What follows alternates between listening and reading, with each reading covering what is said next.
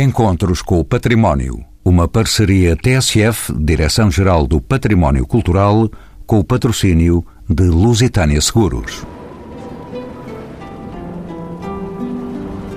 No princípio, Deus criou o céu e a terra. A terra estava sem forma e vazia. As trevas cobriam o abismo e um vento impetuoso soprava sobre as águas. E Deus disse: que exista a luz. E a luz começou a existir. Assim se inicia o caminho pelo rastro da devoção, expressa na exposição no Convento de Cristo em Tomar. Pela luz, sem a qual o caos e a matéria informe jamais dariam lugar à perfeita ordem e à perfeita forma. Numa evocação que não deixa de ecoar o próprio processo escultórico que à pedra tosca subtrai a forma calculada de uma imagem feita à imagem do homem, para permitir ao homem alcançar a imagem divina. Esta genesíaca invenção da luz é-nos recordada pela figura do anjo serufrário, imagem singular, muito provavelmente remetida à produção escultórica do século XIV. Este portador do Sírio convida à entrada num circuito devocional do qual nunca terá sido protagonista. Os resultados agora apresentados nesta exposição são fruto da cooperação entre o Convento de Cristo e um grupo de estudos multidisciplinares em arte do Centro de Estudos em Arqueologia, Artes e Ciências do Património da Universidade de Coimbra, à qual se juntaram outras entidades e outras equipas e sem as quais seria impossível a concretização deste trabalho interdisciplinar.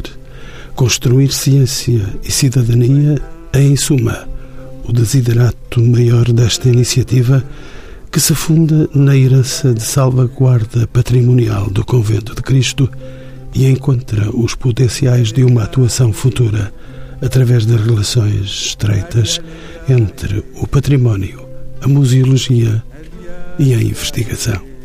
São convidados deste programa Lourdes Craveiro, doutorada em História na especialidade de História da Arte, é a comissária desta exposição. João Coroado, geólogo e doutorado em Geociências pela Universidade de Aveiro, é atualmente professor coordenador e diretor da Escola Superior de Tecnologia de Tomar do Instituto Politécnico da cidade de Tomar. Sandra Costa Saldanha, doutorada em História da Arte pela Universidade de Coimbra, é diretora do Secretariado Nacional para os Bens Culturais da Igreja Católica. António José Candeias, químico especialista em ciências do património, é diretor do Laboratório Hércules Infraestrutura de Investigação da Universidade de Évora. E Andreia Galvão, doutorada em Arquitetura e diretora do Convento de Cristo desde 2014, a quem pergunto de que consta esta exposição de escultura presente no Convento de Cristo, aqui em Tomar. Esta exposição, como o próprio nome indica e como tem sido divulgado, consta precisamente de uma coleção, parte de uma coleção em depósito eh, no Convento de Cristo, vasta e que remonta precisamente à fundação de uma importante associação uh, criada em 1918, que é a União dos, dos, Amigos dos Monumentos da Ordem de Cristo, e que tem estado aqui, em nossa guarda, durante todos estes anos. E que, eh, de alguma maneira, esta exposição, o resto da devoção, vem complementar já outras iniciativas anteriores, eh, como precisamente a cerâmica conventual, que está exposta precisamente no refeitório, a botica eh, do Real Convento do Mar, eh, que teve lugar o ano passado. De alguma forma, há aqui uma, enfim, uma linha que me parece ser importante para este momento, que é precisamente recativar para o público uma coleção que, enfim, que estava desconhecida, promover o seu estudo com as entidades competentes científicas e pedagógicas, fazer pontos, no fundo, também com a museologia, entre a museologia e o património, convocando e otimizando as relações com este grande eh, mundo de parceiros que existem nos museus e nos monumentos e nos palácios nacionais e também com outras coleções. E assim, eh, digamos, também nasce eh, esta oportunidade desta exposição, agora, neste caso, graças de facto à importante parceria que se estabeleceu já há algum tempo com a Universidade de Coimbra e o Centro de Estudos da Arqueologia, Arte e Património. Lourdes Carveiro, bem-vinda de novo aos Encontros com o Património, é doutorada em História da Arte e, como sabe, o conjunto das peças expostas incide no arco temporal dos séculos XIV ao século XVI. Podemos considerar, a professora Lourdes Carveiro, que este é um dos períodos áureos da escultura pétrea em Portugal? Sem dúvida embora eh, este período não seja de forma nenhuma exclusivo de uma produção extensa, qualificada, que ocorre eh, nesta triangulação que está agora definida nesta exposição, entre a Batalha, Tomar e Coimbra, de facto, a, a, produção escultórica em pedra, que também nunca foi exclusiva, porque os escultores trabalharam muitíssimos outros materiais, desde logo a madeira, que é eh, naturalmente um material muito mais expressível e, portanto, não se conserva com esta eficácia que ocorre com a pedra. Mas é um período importantíssimo e um período uh, de charneira, como um ponto de chegada até de todo um percurso complexo uh, que tem a ver com eh, a natureza dos materiais, uh, desde logo o calcário, presente nesta região centro e que abarca seguramente esta triangulação aqui contemplada e que dará frutos uh, intensíssimos no âmbito da, da, própria divulgação que esta produção tem, uh, chegando mesmo uh, e através de canais, entretanto, ativados e que neste momento já não estão ativos era possível exportar com abundância para o resto da península, desde logo. Ainda professora Lourdes Craveiro, como sabe, a origem das peças que acompanham esta exposição é muito diversificada. De veio este vasto acervo escultórico do Convento de Cristo? Que informação temos sobre estas peças? Temos informações preciosas a partir até dos registros, infelizmente lacunados, dos inventários feitos pela União dos Amigos dos Monumentos da Ordem de Cristo, eh, e, portanto, longe dos critérios de rigor eh, que necessariamente obedece hoje a inventariação, mas de qualquer forma deram-nos eh, algumas pistas para o reconhecimento das proveniências de grande parte destas peças. E a partir daí, e a partir do esforço, de facto, desta elite, que felizmente atuou durante décadas eh, em Tomar, é possível hoje perceber eh, a amplitude da recolha destas peças, que são muitas delas provenientes do, do próprio, na esfera de, do espaço do, do, convento, mas também com outra abrangência que chega, enfim, a, uma região mais ou menos alargada para além de Tomar e que foi possível recolher aqui por via dessa consciência de salvaguarda patrimonial que verdadeiramente se estava instalada em Tomar eh, e há muito por via do, do esforço eh, da UAMOC, como é assim designada esta união. E felizmente estas peças que foram, enfim, estiveram durante também décadas eh, ocultas ao olhar público e à análise dos investigadores, a partir deste momento possivelmente haverá condições para hum, enfim, todo um outro, um outro enfrentamento sobre enfim, um conjunto de áreas que serão certamente um estímulo para o trabalho futuro. Sandra Costa Saldanha, bem-vinda de novo aos Encontros com o Património. Como diretora dos bens culturais da Igreja Católica, sabe que nem todas as peças são provenientes de, de museus, mas sim de igrejas ou dioceses que têm frequentemente um importante espólio artístico à sua guarda. A convivência entre estas igrejas mais periféricas e os centros de decisão é pacífica? Pergunto.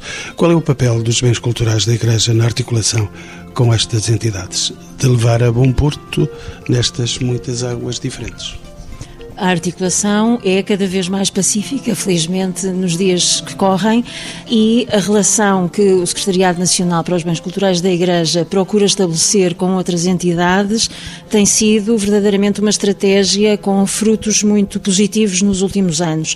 E esta exposição representa verdadeiramente um exemplo da forma como o património da Igreja pode e deve ser olhado, independentemente da propriedade atual destes bens. A verdade é que, na sua na sua origem, todos eles foram património da Igreja e alguns deles eh, presentes nesta exposição continuam a ser. E é exemplar justamente porque eh, cumpre um objetivo que é também aquele que deve ser o objetivo e a missão dos bens culturais da Igreja, que é o de transmitir uma mensagem muito objetiva e muito concreta. E, portanto, a nossa relação institucional com uma série de entidades passa também por assegurar a qualidade e, e garantir justamente que essa análise e essa interpretação é feita de uma forma adequada e, desde logo, a própria o próprio título desta exposição, No Rasto da Devoção, revela bastante bem aquilo que é o seu propósito e o seu objetivo final. João Coroato, bem-vindo também aos Encontros com o Património.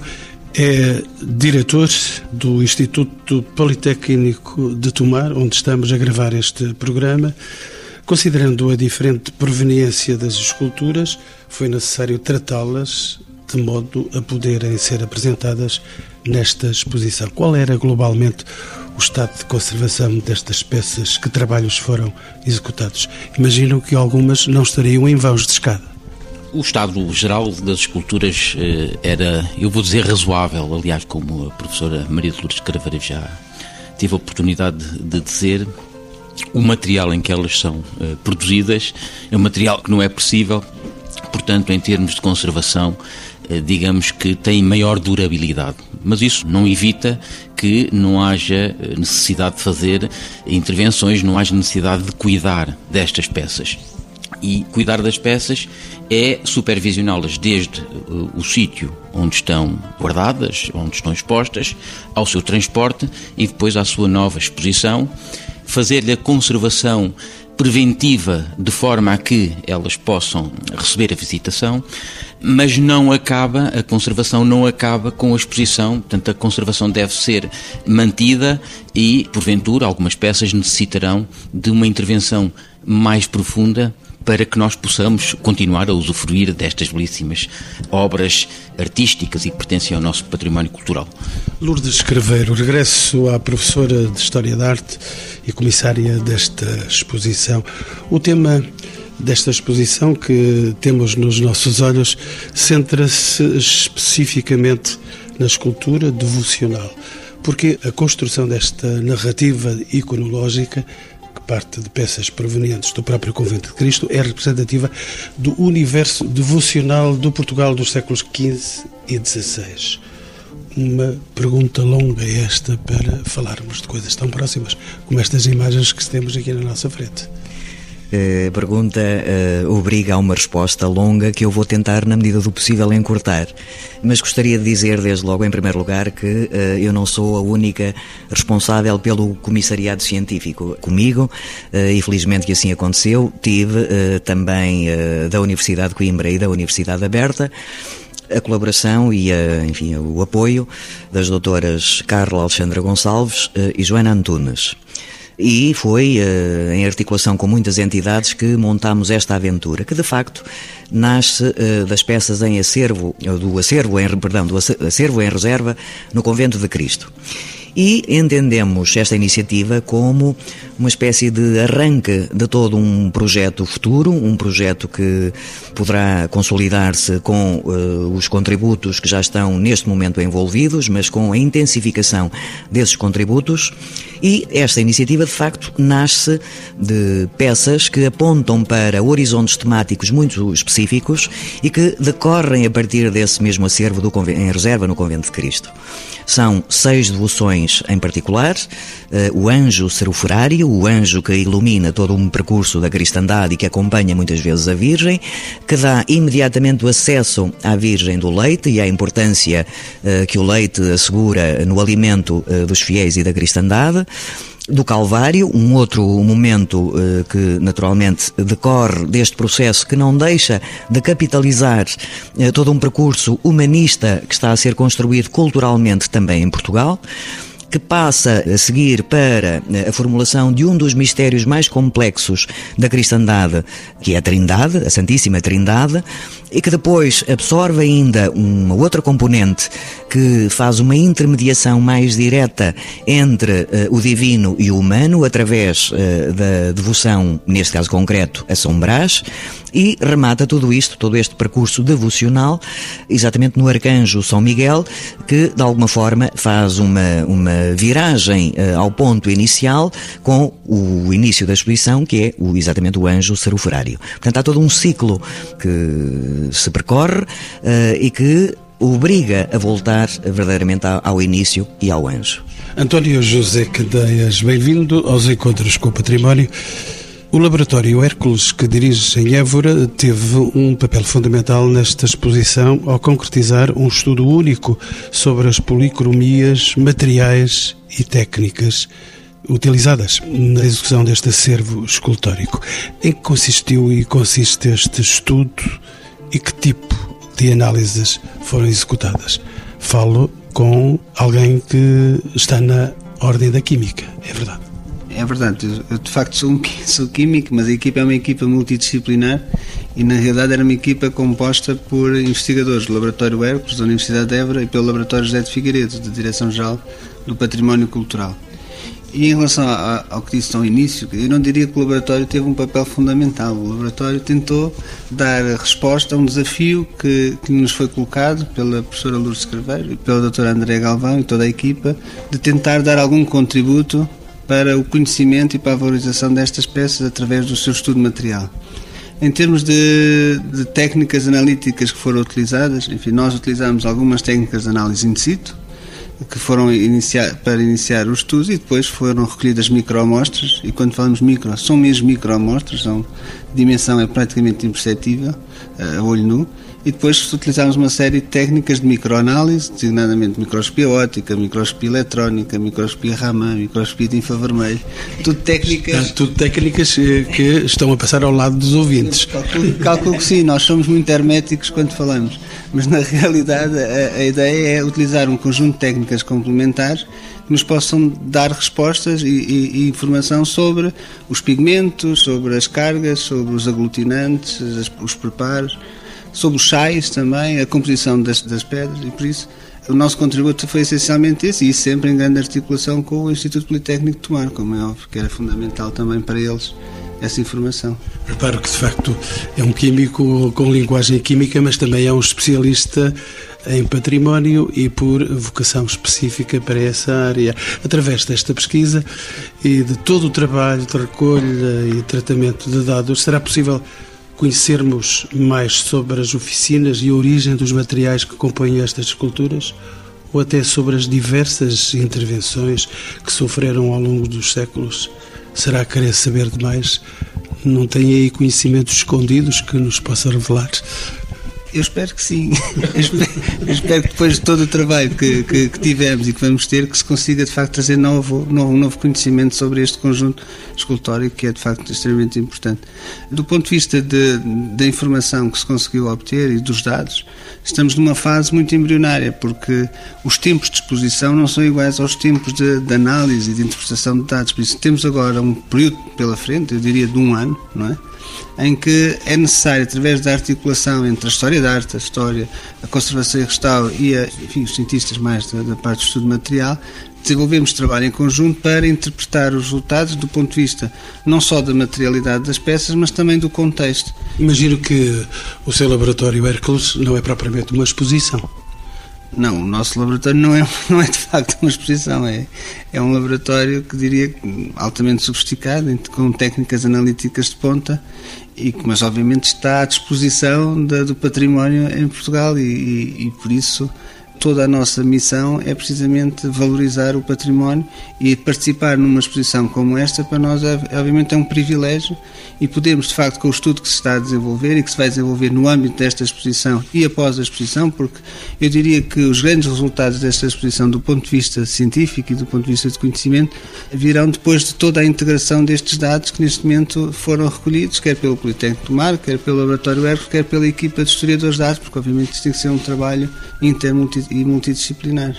Professora Lourdes Craveiro estava-me a pedir a palavra. Só para, e em com absoluto uh, acordo com aquilo que acabou de dizer o Dr. António Candeias, de facto a nossa, o nosso objetivo último de todo este processo é o conhecimento de tal forma consolidado que possa passar estabilizado para o público, com condições de divulgação. Esta exposição constituiu, no meu ponto de vista, um arranque de todo um processo que poderá processar-se no futuro. De facto, todos nós sabemos que o conhecimento exige um ingrediente fundamental e esse ingrediente chama-se tempo. E não houve, infelizmente por um conjunto de fatores uh, diversificado, não houve tempo para a articulação que todos nós desejaríamos uh, que tivesse havido articulação entre as várias eh, áreas científicas, que num momento seguinte, eh, com certeza, teremos oportunidade de desenvolver entre a história da arte eh, e entre todas as valências que estiverem em causa. Hoje, para a história da arte e para uh, os textos que sairão também uh, no catálogo uh, em articulação com esta exposição.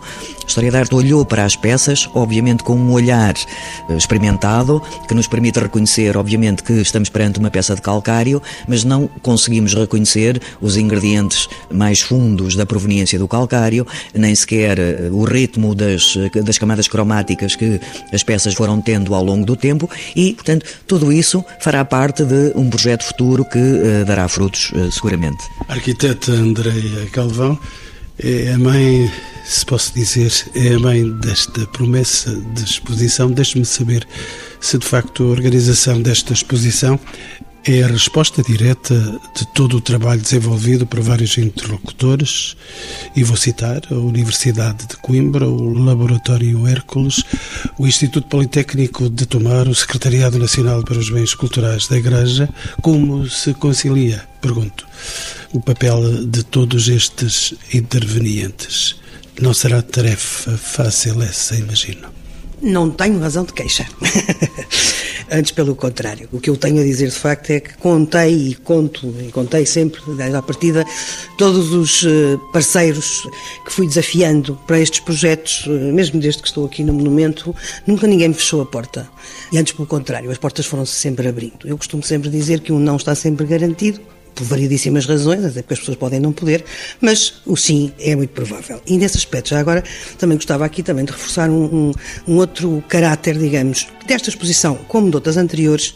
Vamos ver, esta, esta ideia que não é nada original, mas penso que é um ponto importante para todos nós, que é os monumentos assumirem verdadeiramente um papel de parceiros de produção de conhecimento, ou seja, a ideia antiga, vá, de que os monumentos são para percorrer, são muito bonitos, são de fruição, etc, etc. Penso que é uma ideia eh, muito apropriada pelo próprio público, não é? Pronto, vamos visitar o monumento, etc. Quer dizer, Pela onda de turismo que está por aí. Também, também.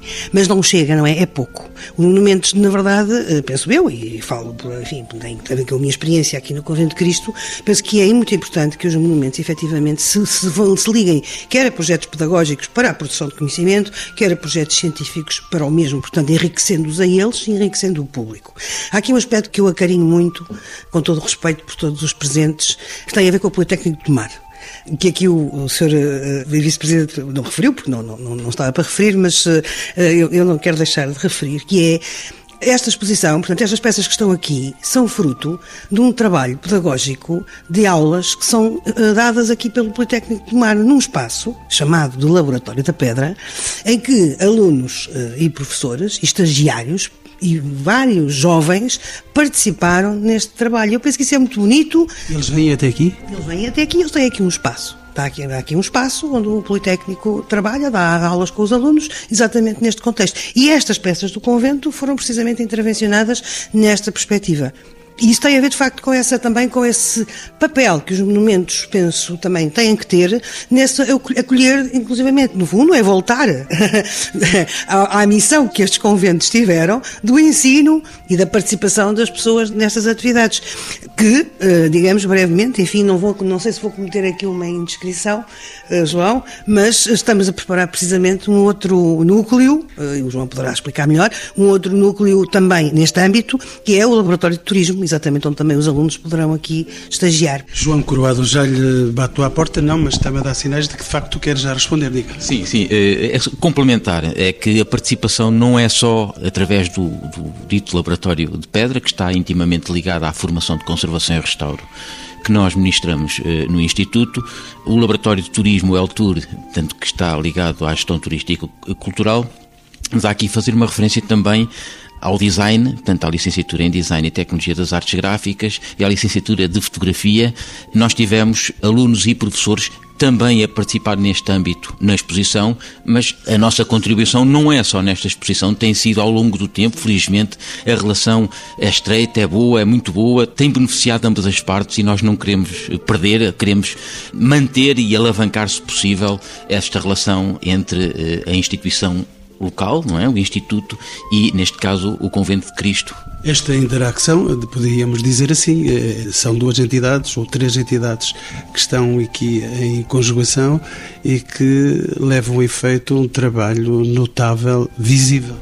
Exatamente, para ambas as partes. O património é para ser preservado e nós temos todo o gosto, aliás, o nosso Ex Libris é uma das missões que tem a ver com a preservação do património e daí nós ministrarmos a, a, a licenciaturas eh, portanto, associadas à conservação e restauro, associadas à fotografia, ao cinema e vídeo documental, portanto todos eles têm um enfoque muito grande na questão do património. E naturalmente tendo aqui um monumento com o acervo que também tem disponível, portanto isto é um laboratório vivo que nós não podemos de maneira nenhuma pôr de lado, temos que aproveitar o máximo possível porque é aqui que os nossos alunos aprendem e intervêm beneficiando e prestando, nesse sentido, também um, um belíssimo serviço público. Professora Lourdes Craveiro, deixe-me voltar a olhar a exposição e consigo uma pergunta que iria para despistar. Vamos ver se é. A partir de um acervo escultórico heterogêneo de múltiplas proveniências, como já dissemos, e, e, cronologias distintas, foi possível construir um projeto expositivo coerente. Como é que se organiza, de facto, esta exposição? Já nos foi dizendo, mas agora de modo mais explícito, de que forma se distribui pelos diversos núcleos, sempre a querer saber demais? Não, de forma nenhuma. Esta exposição organiza-se de facto em função uh, desses núcleos devocionais que estão montados em articulação, mas uh, também em autonomia, digamos assim. Uh, cada um deles fala por si e cada um deles se articula com o imediatamente anterior e com o imediatamente a seguir. E isso dá-nos uma coerência devocional que foi nosso objetivo atingir, tocar. De facto, a nossa preocupação não foi de forma nenhuma eh, ir à procura das peças mais credenciadas no âmbito da plasticidade e da produção artística neste período. Foi, de facto, captar uma realidade que nos entra, de facto, pelos olhos dentro quando percebemos que há peças de um grande desnível de erudição, que são facilmente perceptíveis a partir da produção oficinal de determinadas figuras que são conhecidas pela historiografia, e há peças de cunho absolutamente popular que interferem exatamente nesse, nesse caudal emotivo da, da devoção instalada entre os séculos XIV e XVI. Por outro lado, também tem muitíssima importância esta triangulação definida entre a Batalha, Coimbra e Tomar, que é uma não deixa de ser uma triangulação de de poder.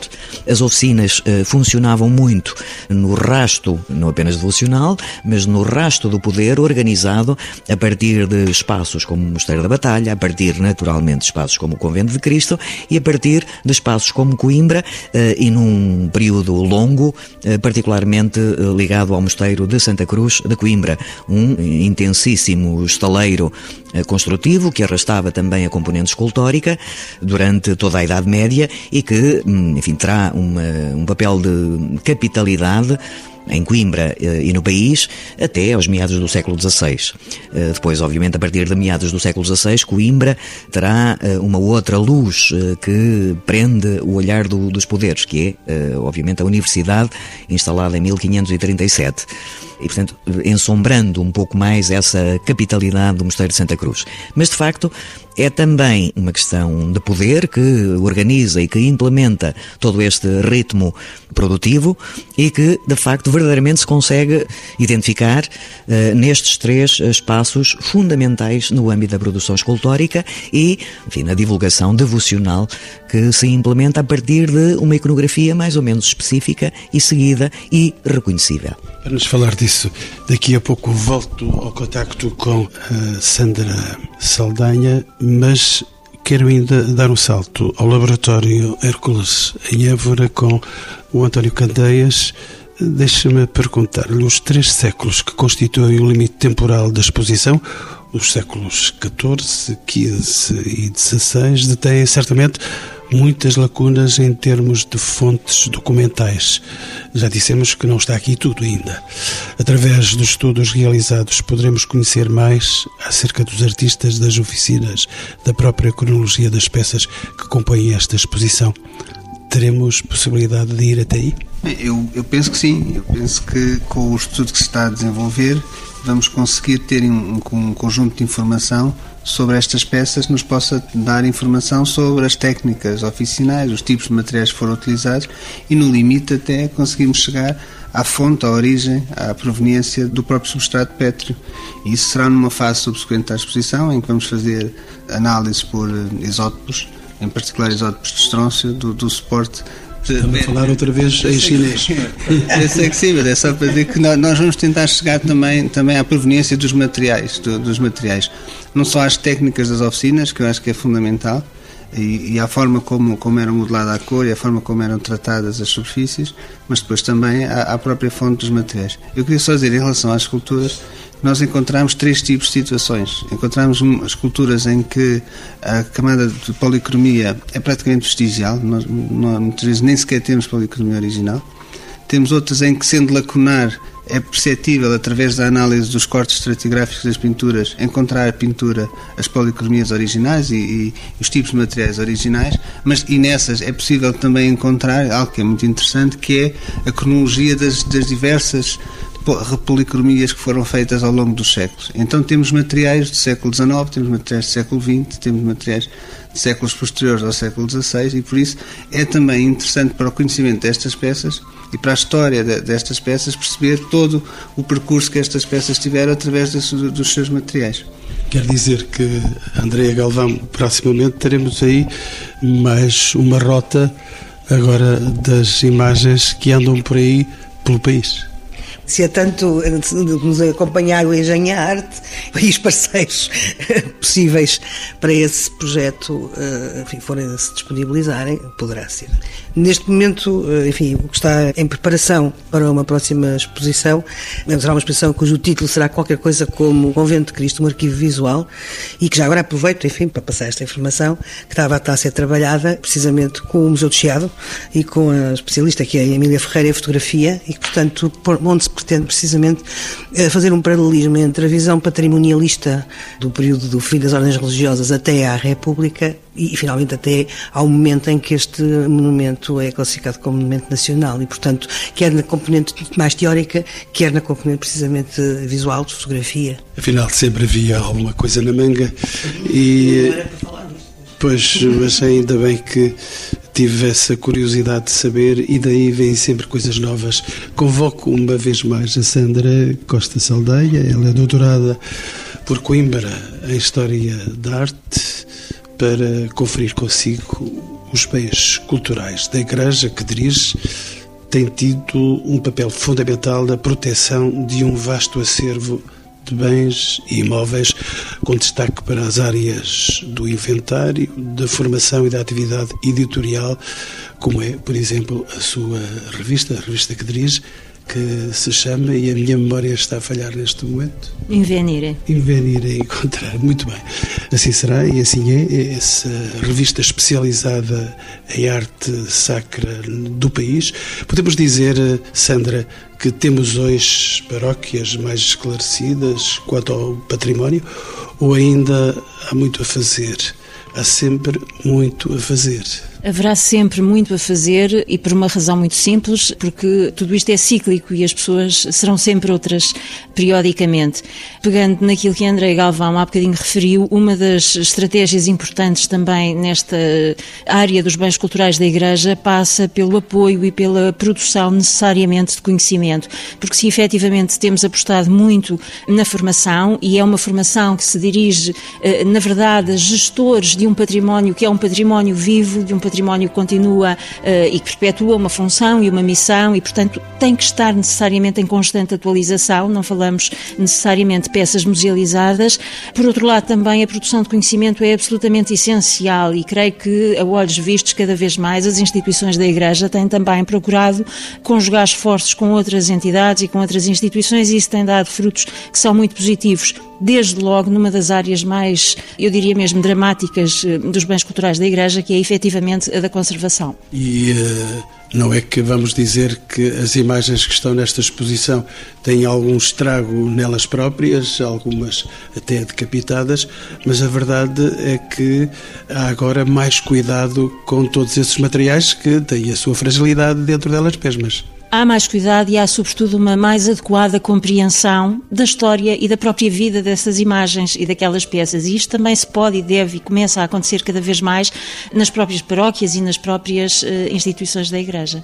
Deixe-me saber se, porventura, proximamente não poderá estar aí também a surgir uma exposição com elementos mais a norte do país, que é um país que tem uma abundância maior de igrejas, naturalmente de imagens, naturalmente de expressões religiosas. Estamos no centro do país e a utilizar os bens que estão pelos museus, por paróquias, por dioceses aqui próximas do centro do país a mais a norte, haverá, com certeza, dia a dizer, material para abrir uma exposição e bastante vasta daquilo que existe mais a norte. Há, com toda a certeza, pese embora esse desafio não me deva ser lançado a mim exatamente, mas, desde logo, com a simples divulgação desta iniciativa, vieram logo a público imediatamente uma série de peças complementares a muitas das que aqui estão, provenientes e existentes noutras dioceses. E, portanto, poderemos ter uh, aberta a hipótese de vermos e revermos coisas que porventura podem estar escondidas em sacristias e sabe Deus em que condições.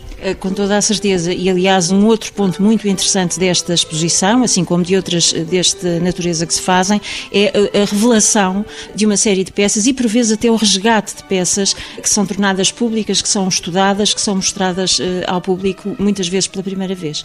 Arquiteta Andréa Galvão, estamos a caminhar para o final eh, desta tertúlia, deste programa. A diretora eh, desta imensa casa, a arquiteta Andréa Galvão, por toda a sua singularidade e pelo valor patrimonial, o Convento de Cristo, esta sua imensa casa, como digo, atrai cada vez mais estudiosos e visitantes. Vêm aqui os estudantes de quem estuda arte nesta cidade do Nabão. Este tipo de iniciativas é importante, de facto, para a divulgação do monumento. Que públicos se esperam para esta exposição que abriu nesta semana? Todas as narrativas têm uh, vários níveis qualquer tipo de público, desde, eh, digamos, pessoas da, própria comunidade até especialistas, poderão sempre fazer a sua leitura da, da exposição. É evidente que temos aqui um papel importante que desenvolvemos também com a comunidade e com a comunidade intermunicipal, com quem temos um acordo. Portanto, digamos que nesse sentido nós vamos promover uma série de visitas eh, guiadas, quer sejam visitas de estudo, quer sejam visitas mesmo junto dos próprios paroquianos que emprestaram as peças e toda a comunidade digamos, que se possa também rever aqui e vir, eh, de facto, visitar e fruir eh, este espaço e ver a sua peça, não é? De alguma maneira, a peça da sua diocese aqui. Enfim, digo, eh, relativamente às peças que não são, de facto, nem de museus nacionais nem municipais, pronto, que, obviamente que, que sim. E uma questão mais para os meus cinco convidados, só mais uma questão, até porque estamos, de facto, a terminar o tempo para este programa. Começo por si, João Croato, é geólogo, doutorado doutorado em uh, Geociências, imagino o que eu sei de si, uh, professor, coordenador e diretor da Escola Superior de Tecnologia de Tomar, desta cidade do Nabão. Que razões temos nós para conhecer esta exposição? e também eh, para visitar ou revisitar o espaço que alberga este Convento de Cristo. As razões são muitas sempre. Basta vir ao próprio Convento de Cristo para encontrarmos sistematicamente novos espaços, novas leituras e obviamente que a exposição é sempre uma forma de, ou um motivo, uma razão de nós podermos revisitar o monumento. Portanto, e nesse sentido é bem-vinda, portanto, e é útil para todos, para a comunidade, para os estudantes, para os professores, aliás, como já foi dito pelo professor André. Lourdes Escraveiro não é juiz em causa própria, a sua exposição neste convento é da sua, também da sua responsabilidade.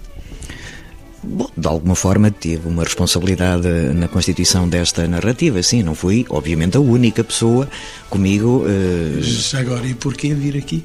Por todas as razões, como o João Croado já foi avançando.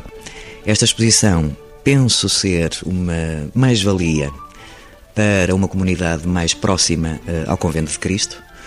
Aqui se cristaliza todo um percurso afetivo que diz muito às pessoas uh, e à sociedade uh, próxima de Tomar.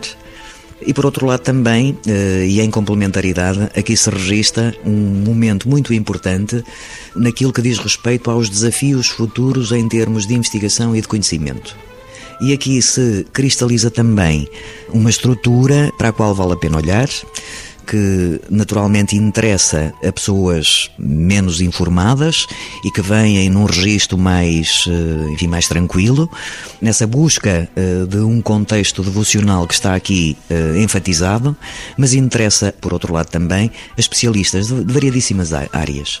Desde logo, enfim, e não é apenas a história da arte, nem é apenas a uma componente laboratorial no âmbito da conservação e restauro é também uh, um registro cultural mais intenso que tem a ver com uh, a possibilidade de conhecer de forma mais profunda todo um, um, campo social e cultural que se espreia entre estes séculos cruciais por muitas razões, entre os séculos XIV e XVI. E que diz também o diretor do Laboratório Hércules, investigador António José Candeias. Eu penso que há, há, todos os motivos para que, para que a visita a esta exposição seja uma visita gratificante para o visitante. Em primeiro lugar, pela qualidade das peças, e é interessante verificar que há uma, há uma uniformidade em todo este conjunto, mas também há uma enorme diversidade. E, por outro lado, penso que para os ouvintes deste programa, agora depois desta informação que foi veiculada, também olharão para estas peças com outro olhar e poderão perceber também um pouco como é que são eh, estas dinâmicas de montar uma exposição e, e como é que uma exposição pode de facto trazer uh, e aumentar o conhecimento e a história da arte em Portugal. E os ouvintes com certeza que serão mais respeitadores do laboratório Hércules em Évora. Uh, será com certeza um lugar para também ser visitado, não sendo um lugar de exposição. A professora Sandra, a professora Sandra Costa Saldanha com um produto que lhe diz respeito dos bens culturais da Igreja Católica. Eh, aqui estão, aos olhos de toda a gente, esses bens culturais.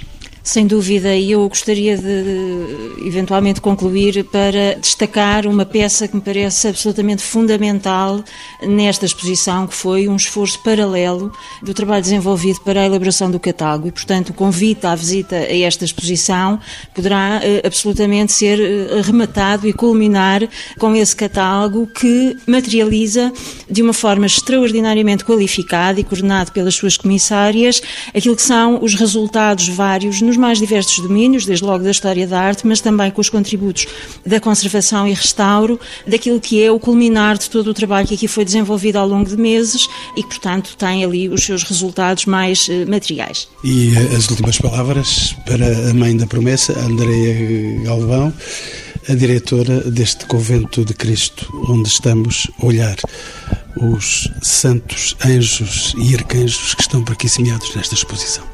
Manuel, eu só posso fazer minhas as palavras de todos aqui presentes. Na verdade, a questão do, do catálogo é fundamental para vários entendimentos possíveis da exposição.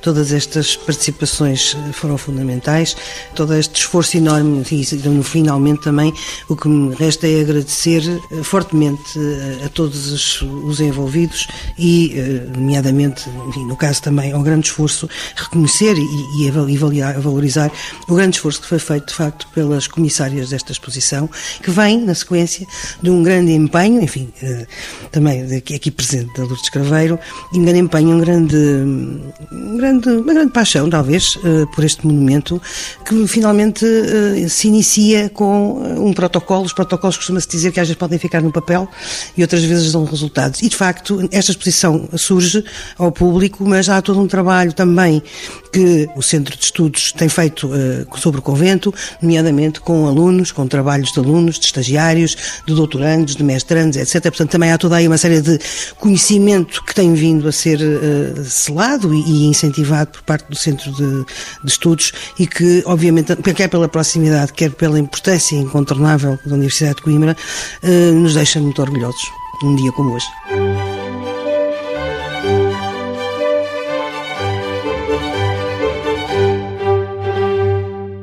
Encontros com o Património. Uma parceria TSF, Direção-Geral do Património Cultural, com o patrocínio de Lusitânia Seguros.